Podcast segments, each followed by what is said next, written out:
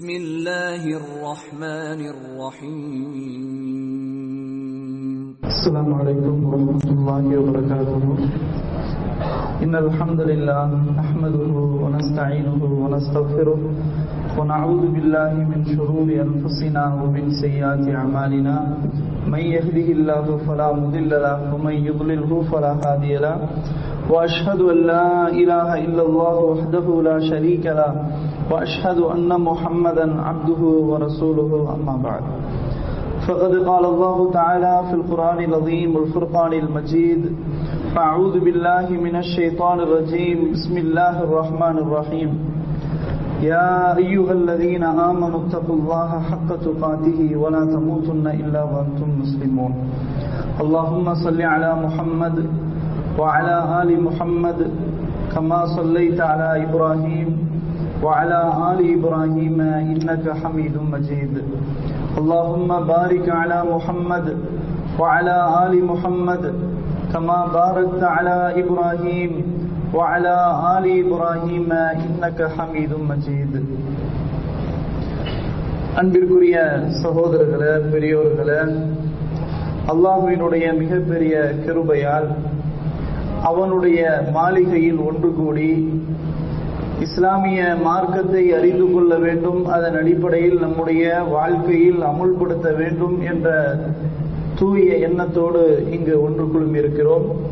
அல்லாஹு சுபஹானஹுதாலா நம்முடைய தூய்மையான எண்ணங்களுக்கேற்ப நற்கூலிகளை வழங்கி அருள் புரிவானாக என்று ஆரம்பத்தில் பிரார்த்தனை செய்து கொள்கிறேன்.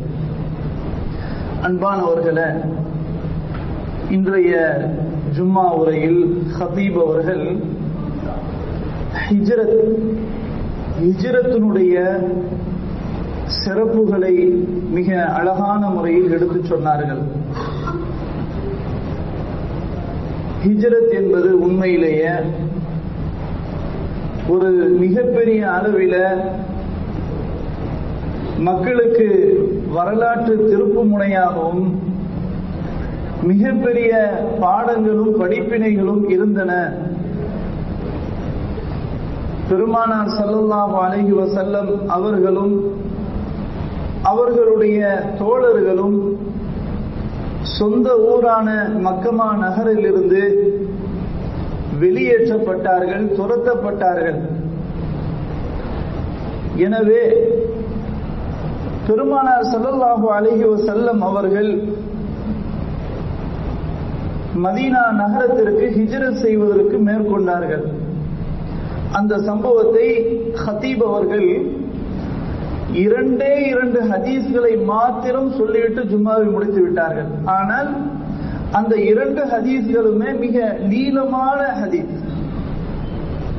நீங்கள் பார்க்கலாம் சஹிஹுல் புகாரியில் மூவாயிரத்தி தொள்ளாயிரத்தி ஐந்து மூவாயிரத்தி தொள்ளாயிரத்தி ஆறு.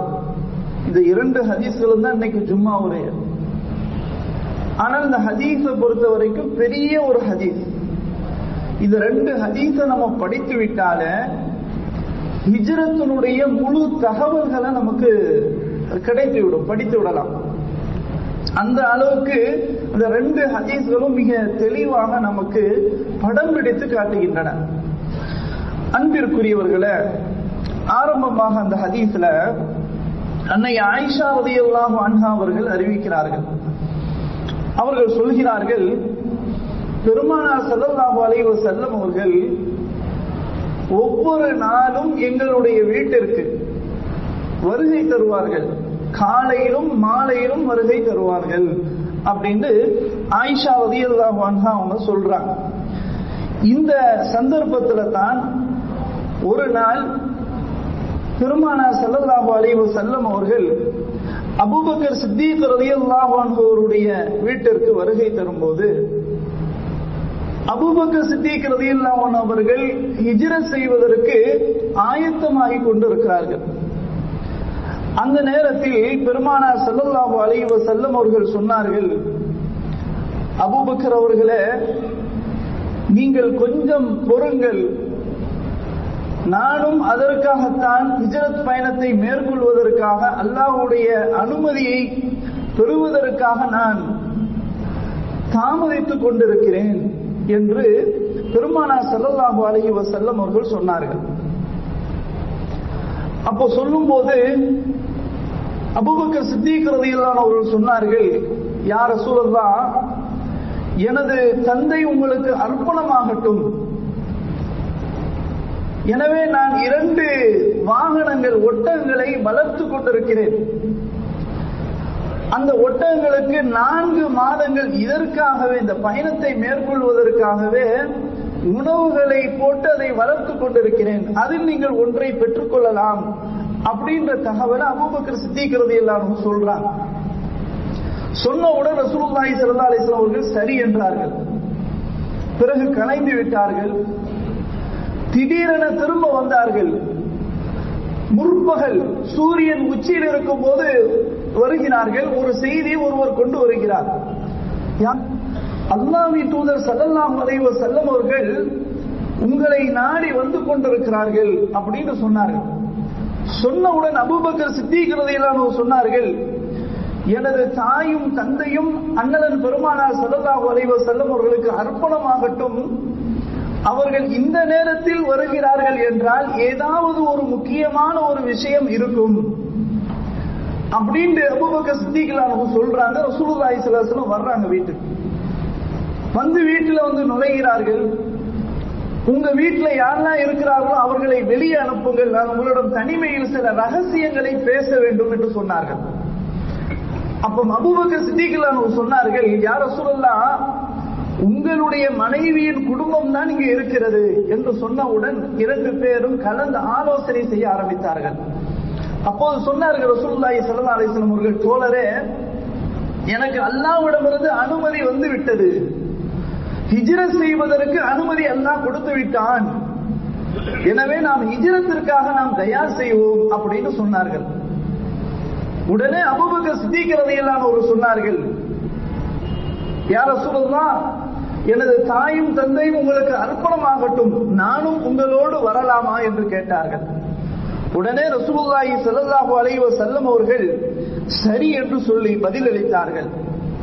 பிறகு அபூபக்கர் சித்திக் ரலியல்லாஹு அன்ஹு அவர்களும் முஹம்மது ஸல்லல்லாஹு அலைஹி வஸல்லம் அவர்களும் ஹிஜ்ரத் செய்வதற்காக அன்னை ஆயிஷா ரலியல்லாஹு அன்ஹா அவர்கள் உணவுப் பொருள்களை தயார் செய்து அந்த ஒரு நிலைமையில் இருக்கும்போது அவர்களுடைய சகோதரி அஸ்மா ரலியல்லாஹு அன்ஹா அவர்கள் உணவை கெட்டுவதற்காக தனது இடுப்பிலிருந்து துணியை கிழித்து விட்டு அந்த உணவு சாதங்களை கெட்டுகிறார்கள். போது ரசூலுல்லாஹி ஸல்லல்லாஹு அலைஹி சொன்னார்கள் பேருக்காக வேண்டி உணவுகளை தயார் செய்து முடித்த பின்னால் பிறகு புறப்படுகிறார்கள்.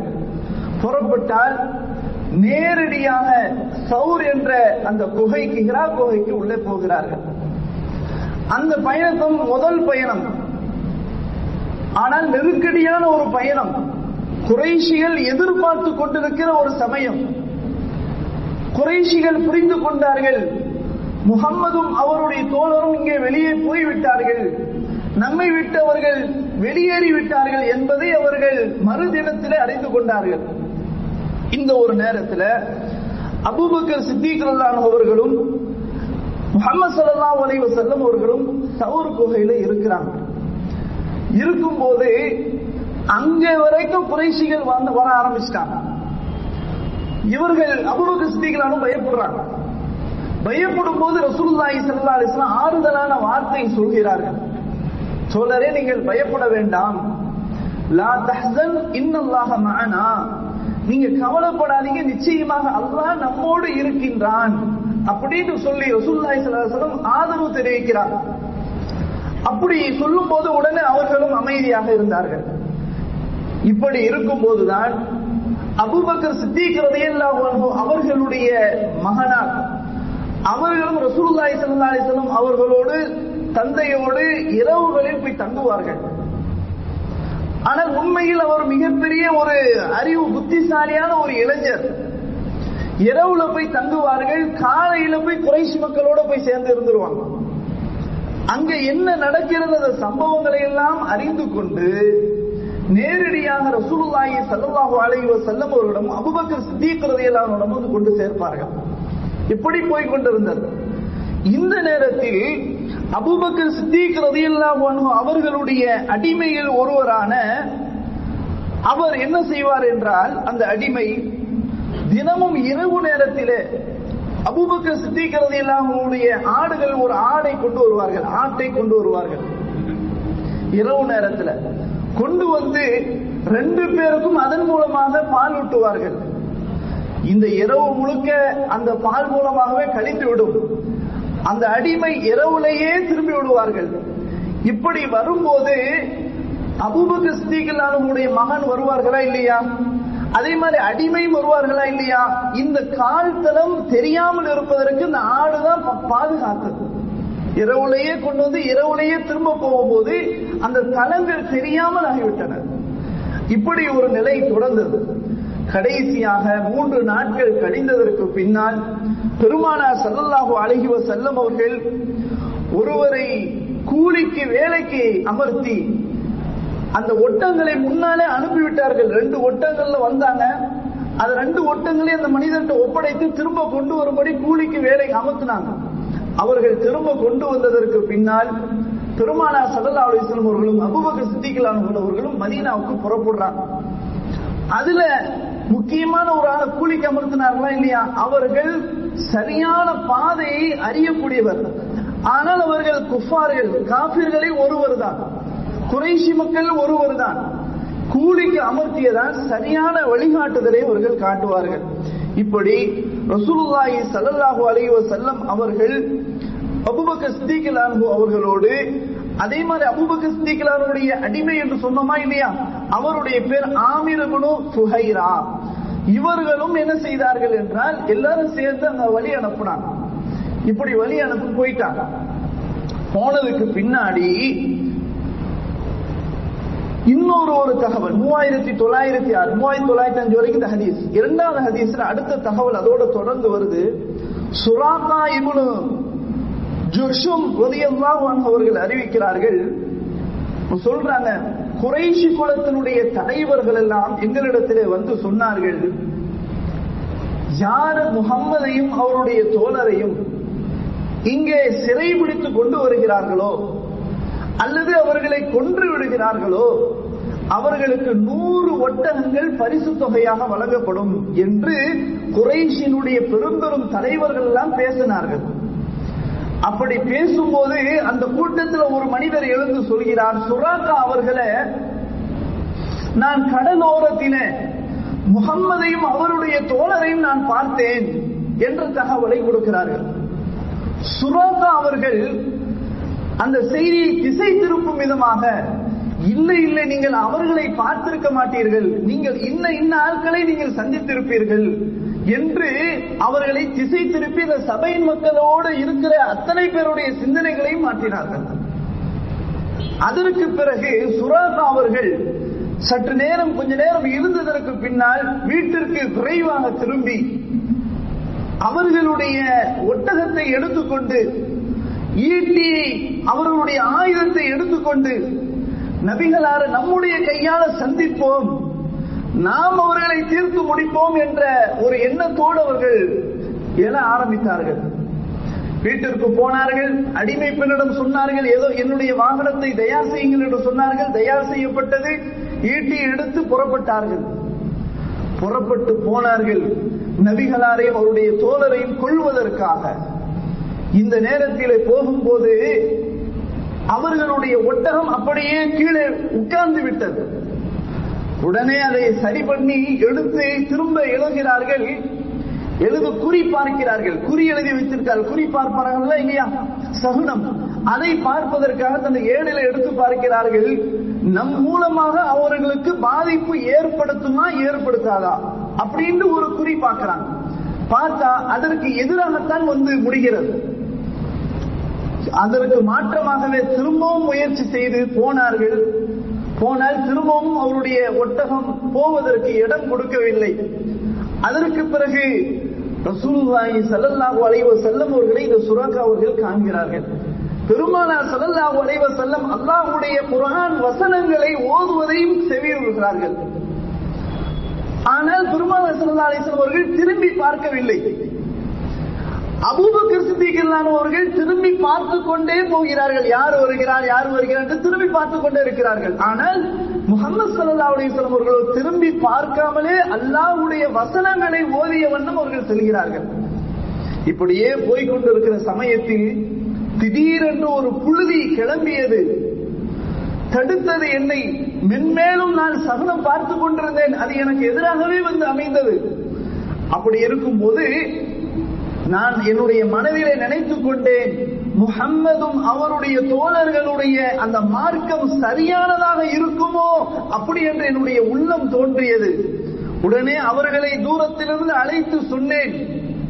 யார சொல்லலாம் குறைஷி மக்கள் உங்கள் இருவரையும் கொள்வதற்காகவும் சிறைபிடிப்பதற்காகவும் தயாராக எதிர்பார்த்துக் கொண்டிருக்கிறார்கள். அதற்காக வேண்டி பரிசுகளை கொடுக்க அவர்கள் தயாராக இருக்கிறார்கள்.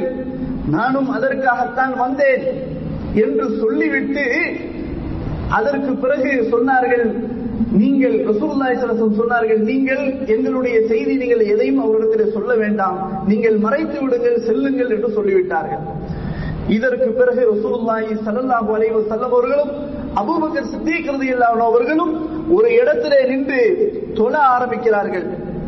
மக்களும் தொழார்களே இதற்கு கடைசியாக ரசூல்லாய் சல்லாஹ் வரைவர் வஸல்லம் அவர்கள் மதீனா நகரத்திற்கு வந்து சேர்ந்து விட்டார்கள். மக்கள் எல்லோரும் எதிர்பார்த்து கொண்டிருந்தார்கள். வந்ததற்கு பின்னால் அந்த இடத்தில் அவருடைய ஒட்டகங்கள் வாகனங்கள் அந்த இடத்துல அப்படியே இருந்துருச்சு. போகல. சுல்லாய் சலாசம் சொன்னாங்க இன்ஷா அல்லா இதுதான் நம்முடைய இடம். அப்படின்னு சொல்லி இனிமேல் நம்ம இங்கதான் தங்க போறோம் என்று சொல்லி முடிவெடுத்தார்கள். பிறகு இந்த இடம் யாரின் யாருடையது என்று கேட்க ஆரம்பித்தார்கள். அப்போது சொல்லப்பட்டது அது சின்ன சிறுவர்களுக்கு சின்ன சிறுவர்களுக்குரிய இடம் என்று சொல்லப்பட்டது. அவர்களை அழைக்கும்படி சொன்னார்கள் வரவழைக்கப்பட்டார்கள் பின்னால் அவரிடத்தில் கேட்டார்கள் நீங்கள் இந்த இடத்தை எங்களுக்கு தாருங்கள் என்று சொன்னார்கள். யார் சொல்லுங்க நாங்கள் அதை உங்களுக்கு அன்பளிப்பாகவே தருகிறோம் என்று சொன்னார்கள். இல்லை இல்லை அது பணத்திற்கு தான் வேண்டும் என்று அந்த இடம் பேசப்பட்டு வாங்கியது. அந்த அந்த இடம் தான் மஸ்ஜிதுல் நபவி.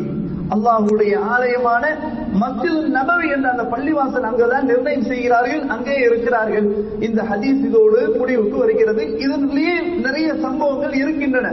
ஆனா நாம் பார்த்தால் தெரியும் பொதுவாகவே அன்பிற்குரியவர்களே ஹிஜ்ரத் என்பது என்றால் என்ன?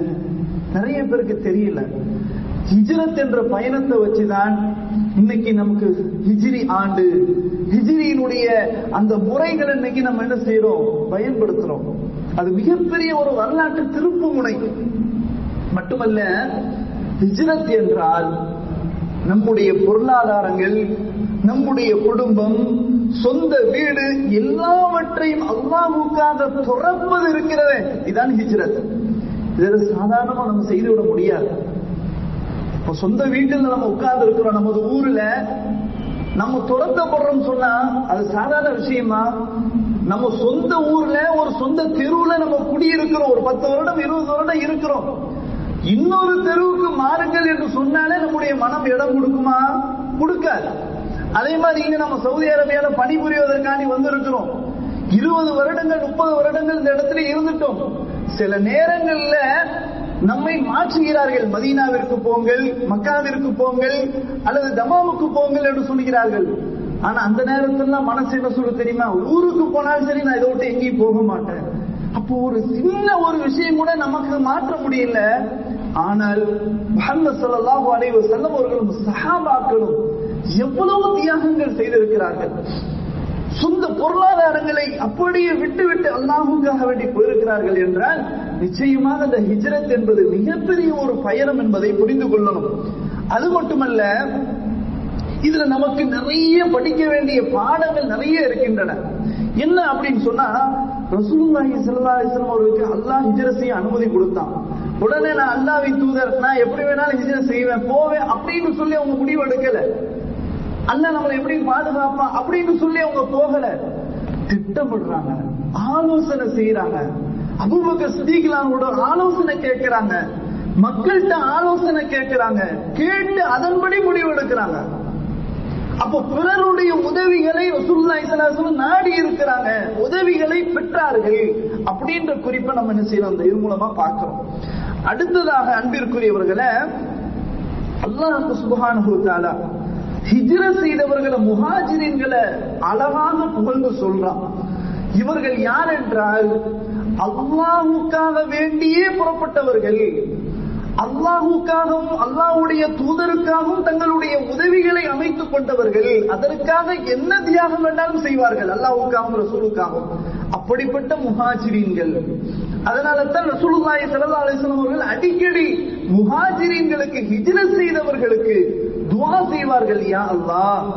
இந்த முஹாஜிரீன்களுடைய பாவங்களை மன்னிப்பாயாக என்று அடிக்கடி கேட்பார்கள். ஒரு இடத்துல கூட ரசூல்லாய் சல்லா அலிஸ்லாம் அவர்கள் சொன்னார்கள் வாழ்வு என்பது மறுமை வாழ்வுதான் சிறந்த வாழ்வு. அதுதான் சிறந்த ஒரு வாழ்க்கை இடம். இந்த வாழ்வு துன்யா என்பது ஒரு அற்பமான வாழ்க்கை. எனவே முஹாஜிர்கள் அதே போன்ற அன்சாரி தோழர்கள் இவர்களுடைய தியாகம் சாதாரண தியாகம் அல்ல. யா அவர்களை பொருந்திக் கொண்டு அவர்களுடைய பாவங்களை மன்னிப்பாயாக என்று பெருமானா ஸல்லல்லாஹு அலைஹி அவர்கள் பல சந்தர்ப்பத்தில் ஹிஜ்ர செய்தவர்களுக்காக அந்த ரசூல்லா ஸல்லல்லாஹு செஞ்சிருக்கிறாங்க அல்லாஹ் குரான்ல பல்வேறு இடங்கள்ல முஹாஜிரின்களுடைய சிறப்புகள் எல்லாம் சொல்லிட்டு இத்தகைய முஹாஜிரின்கள் இத்தகைய அன்சாரி தோழர்கள் இவர்களை நான் பொருந்திக் கொண்டேன். திருப்தி அடைந்து விட்டேன். அவர்களும் என்னை திருப்தி அடைந்தார்கள். அப்படின்னு அல்ல மிகப்பெரிய ஒரு சான்றிதழ் வழங்குறான். அதனால தான் நம்ம சகாபாக்கள் நம்ம சொல்லும் போது என்ன சொல்றோம்? ரலியல்லாஹு அன்ஹுன்னு ஒரு அடமொழி சேர்த்து சொல்றோம். அல்லாஹ் அவர்களை பொருந்திக் கொள்வானாக. அப்படி நம்ம சொல்றோமா இல்லையா? இது அல்லாஹ் சொன்னது. நமக்கு அந்த உத்தரவாதம் இருக்குதா? அல்லாஹ் வந்து சஹாபாக்களுக்கு உத்தரவாதத்தை கொடுக்கிறான். நான் அவர்களை திருப்தி அடைந்தேன். அவர்களும் என்னை திருப்தி அடைந்தார்கள். கொஞ்சம் சிந்திச்சு பாருங்க. அல்லாவுடைய திருப்தி என்பது எவ்வளவு பெரிய திருப்தி? நம்ம சாதாரணமா நம்ம மக்களுக்கு மத்தியனுடைய திருப்தியே எதிர்பார்க்கிறோம். பெருசா நினைக்கிறோம். நம்ம கம்பெனியில வேலை செய்யறோம் மற்ற இடங்கள்ல இருக்கிறோம். மற்றவர்கள் நம்மை திருப்தி அடைந்தார்கள் என்றால் எவ்வளவு சந்தோஷமா இருக்குது. அவர்கள் நம்மள திருப்தி அடைய மாட்டார்களா? இவர்கள் திருப்தி அடைய மாட்டார்களா? குடும்பத்தவர்கள் திருப்தி அடைய மாட்டார்களா அப்படின்னு நம்ம நினைக்கிறோமா இல்லையா? இதையெல்லாம் தாண்டி படைத்த ரப்புல் ஆலமீன் தனது அடியார்களை திருப்தி அடைந்தான் என்றால் அது சஹாபாக்களுக்கு கிடைத்த மிகப்பெரிய ஒரு சான்றிதழ்.